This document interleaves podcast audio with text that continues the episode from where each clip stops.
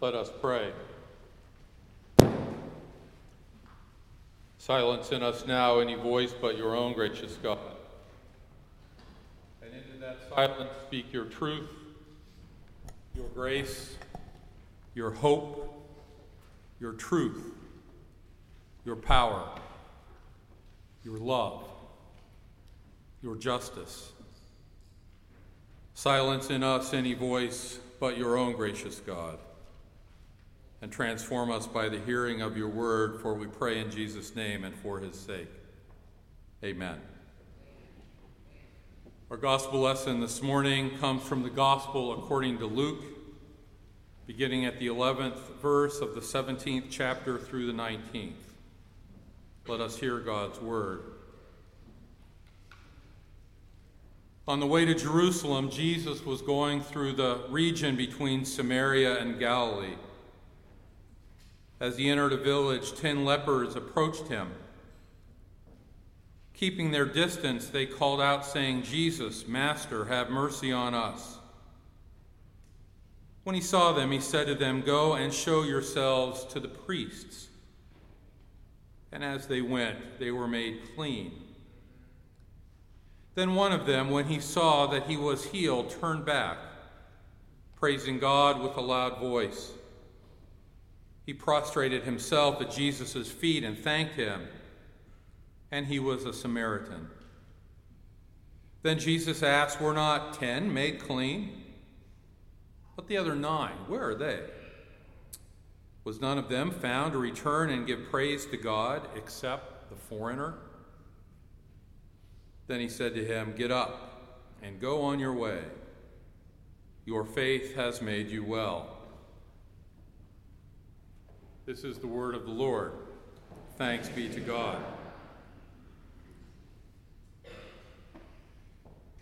In anticipation of the release of his memoir called Born to Run, the journalist Caryn Rose produced an epic review ranking all 314 of Bruce Springsteen's songs.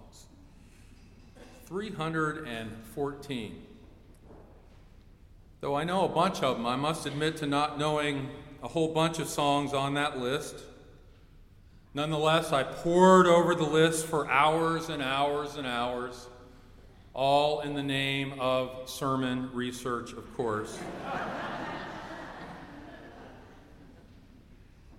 like any list, great ball players ever, or the best Seinfeld episodes, one could quibble with the rankings. And like any list of anything, best hymns or favorite pizza toppings, the whole thing is a little subjective, I guess, but Ms. Rose did pretty well in her rankings. Song number 35 has become one of my favorites. It's in my own personal Bruce top 10 list, in fact. It has an uncharacteristic gospel feel to it, and it has a great, great backstory. Bruce wrote My City of Ruins as a kind of homage to Asbury Park, New Jersey, his hometown. But since then, it's transcended its original inspiration and meaning. I first heard it following the September 11 tragedies. I next heard it in reference to New Orleans and Hurricane Katrina. I thought about that song as we commissioned our work group just now. There's a blood red circle on the cold red dark ground, and the rain is falling down.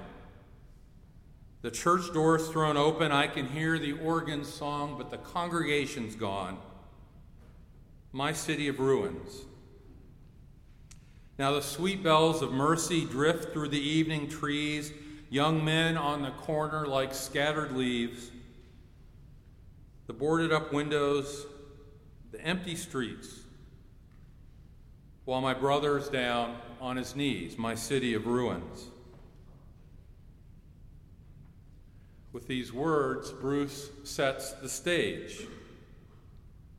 Asbury Park, New York City, New Orleans, my parents' home, Akron, Ohio, my former city, Chicago, this city, Rochester? Are they cities of ruins? Or are they something else, something more? Bruce didn't stop there. Neither must we. With these hands I pray, Lord. With these hands I pray for the strength, Lord. With these hands I pray for the faith, Lord. We pray for your love, Lord. We pray for the lost, Lord. We pray for this world, Lord. With these hands we pray for the strength, Lord. And then repeat it time after time after time, a kind of chorus, a kind of prayer, really a kind of anthem. Come on, rise up. Come on, rise up. Come on, rise up. I listened to it at least a dozen times yesterday. A kind of spiritual practice thinking of Asbury Park and Manhattan and New Orleans, and tears streaming down my face. As I said, it's a rare Bruce gospel like song, but it's very appropriate that it's sung in that style. First, a little autobiography. I was born in a Pennsylvania town so little that I had to go to another city just to be delivered. It was then small town Ohio, and then small town Ohio, and then suburban Ohio town. It was not until seminary that I found the city. But I think it was actually that the city found me. No accidents here. It's been cities ever since, no accident. Like you, like all of us where you came from and wherever you live now, here you are. Here we are together in a church, in the city. We are here in the city where God is, where Jesus was, and it is glorious, and it is struggling, and it is beautiful, and it is dreadful, and God is here, and so are we. So while we can accept the observation that the city is in ruins now, we embrace ultimately the vision of Rise Up. And the invitation to use the hands God has given us, and the voice God has given us, and the strength God has given us to rise up on behalf of the city and all who live in it it's not a Bruce thing, it is a God thing. Jesus came to the city. Our reformer John Calvin fled to the city under persecution, the city of Geneva, a city of immigrants and commerce, multicultural tapestry.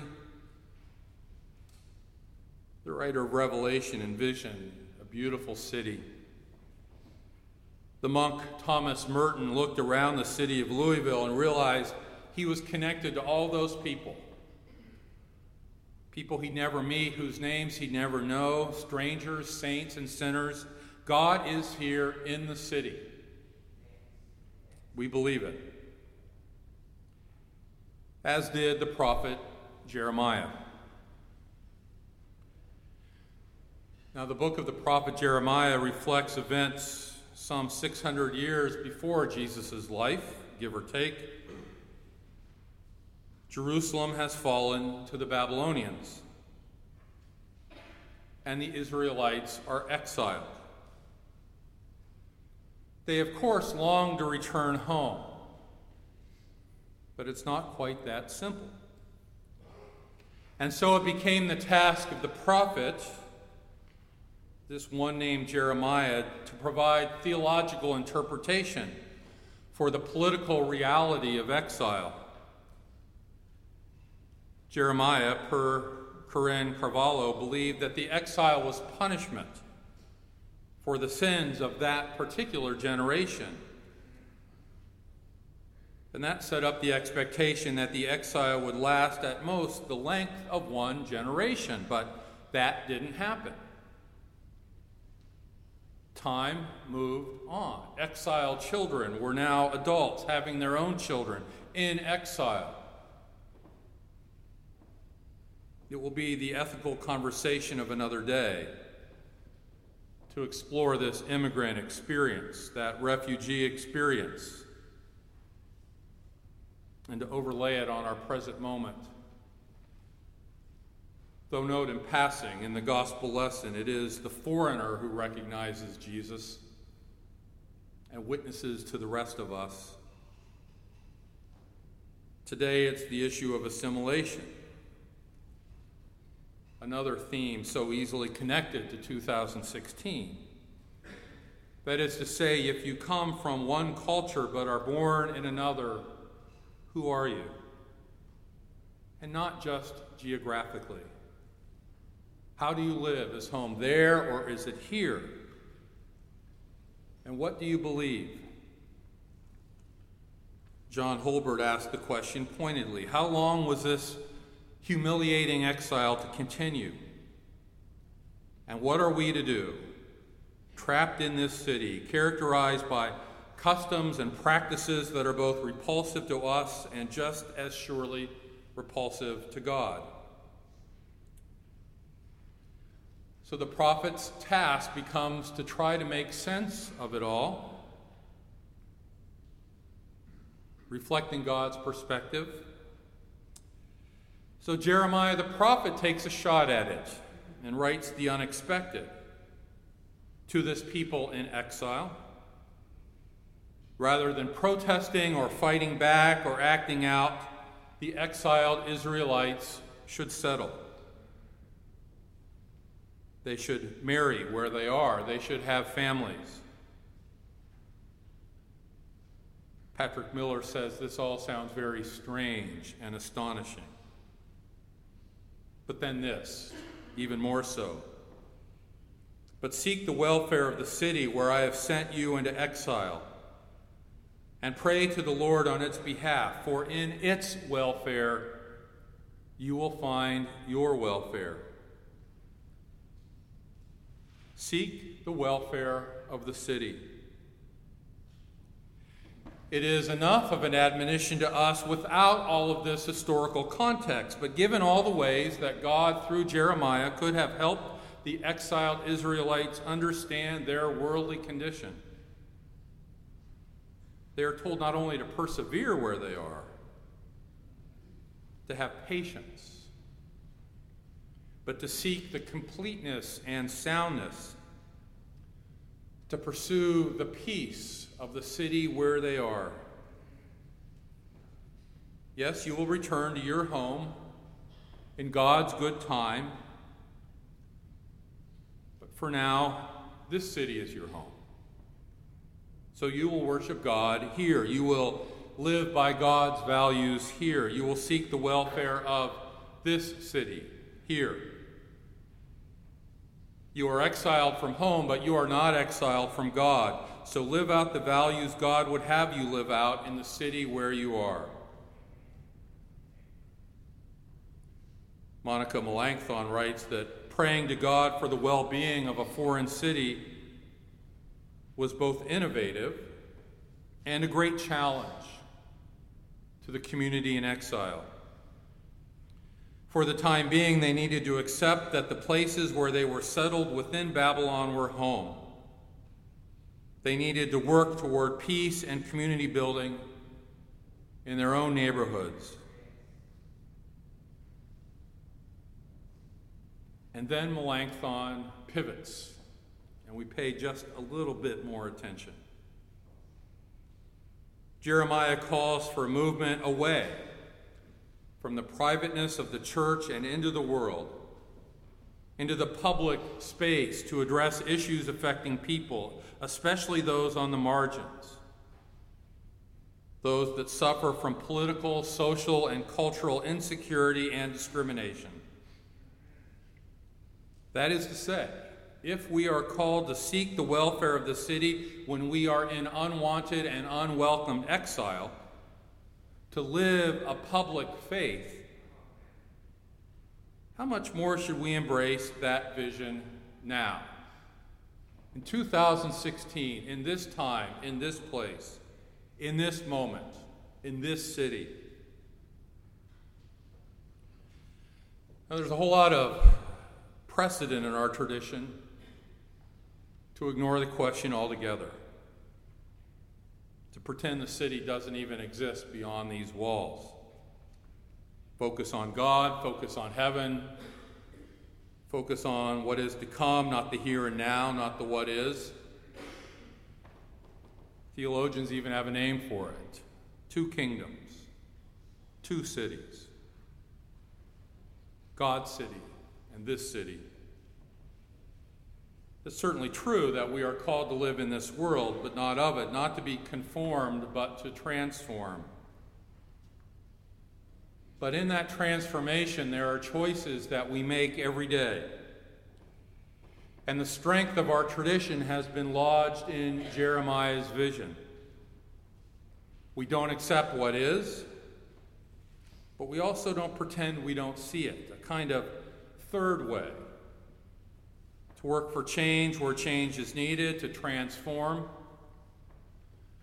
not blindly accept, but not categorically reject either, to transform the city, to upbuild it, to seek its welfare. Not the city out there somewhere, but this city, where God has called us, where God has planted us.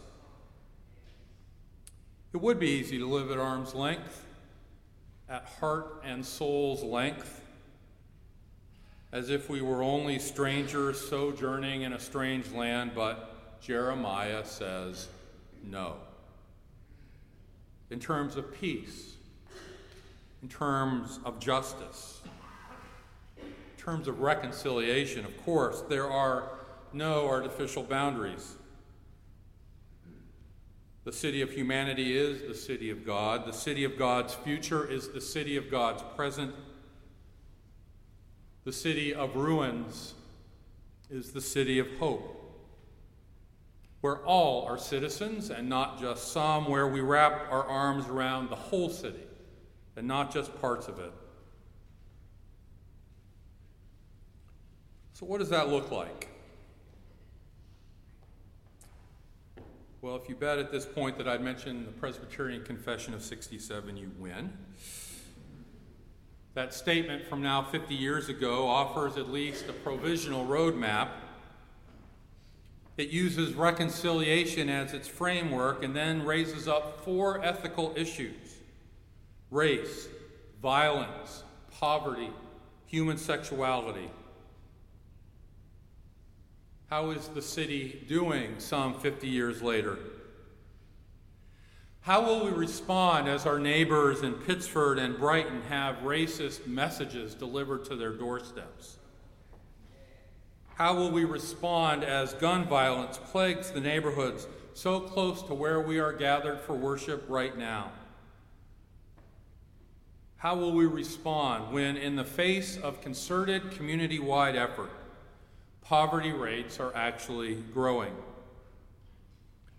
And how will we respond as wives and sisters and mothers and girlfriends and daughters, especially our daughters, are exposed to language and behavior that demeans and defiles. How will we respond? To seek the welfare of the city here and now. Come on. Rise up, Bruce Springsteen sings. And better yet, the best of our tradition sings, Come on, rise up with these hands. Rise up for the man who early every Sunday morning walks down East Avenue with a shopping cart of empty bottles and cans. Rise up for every teacher at School 3 and 35, and every student sitting in their classrooms. Rise up for every lawyer working in the big office buildings just a little way down the road. Rise up for every police officer trying to do their job. Come on. Rise up for your soul and theirs, for the welfare of the city, the city of God. Amen.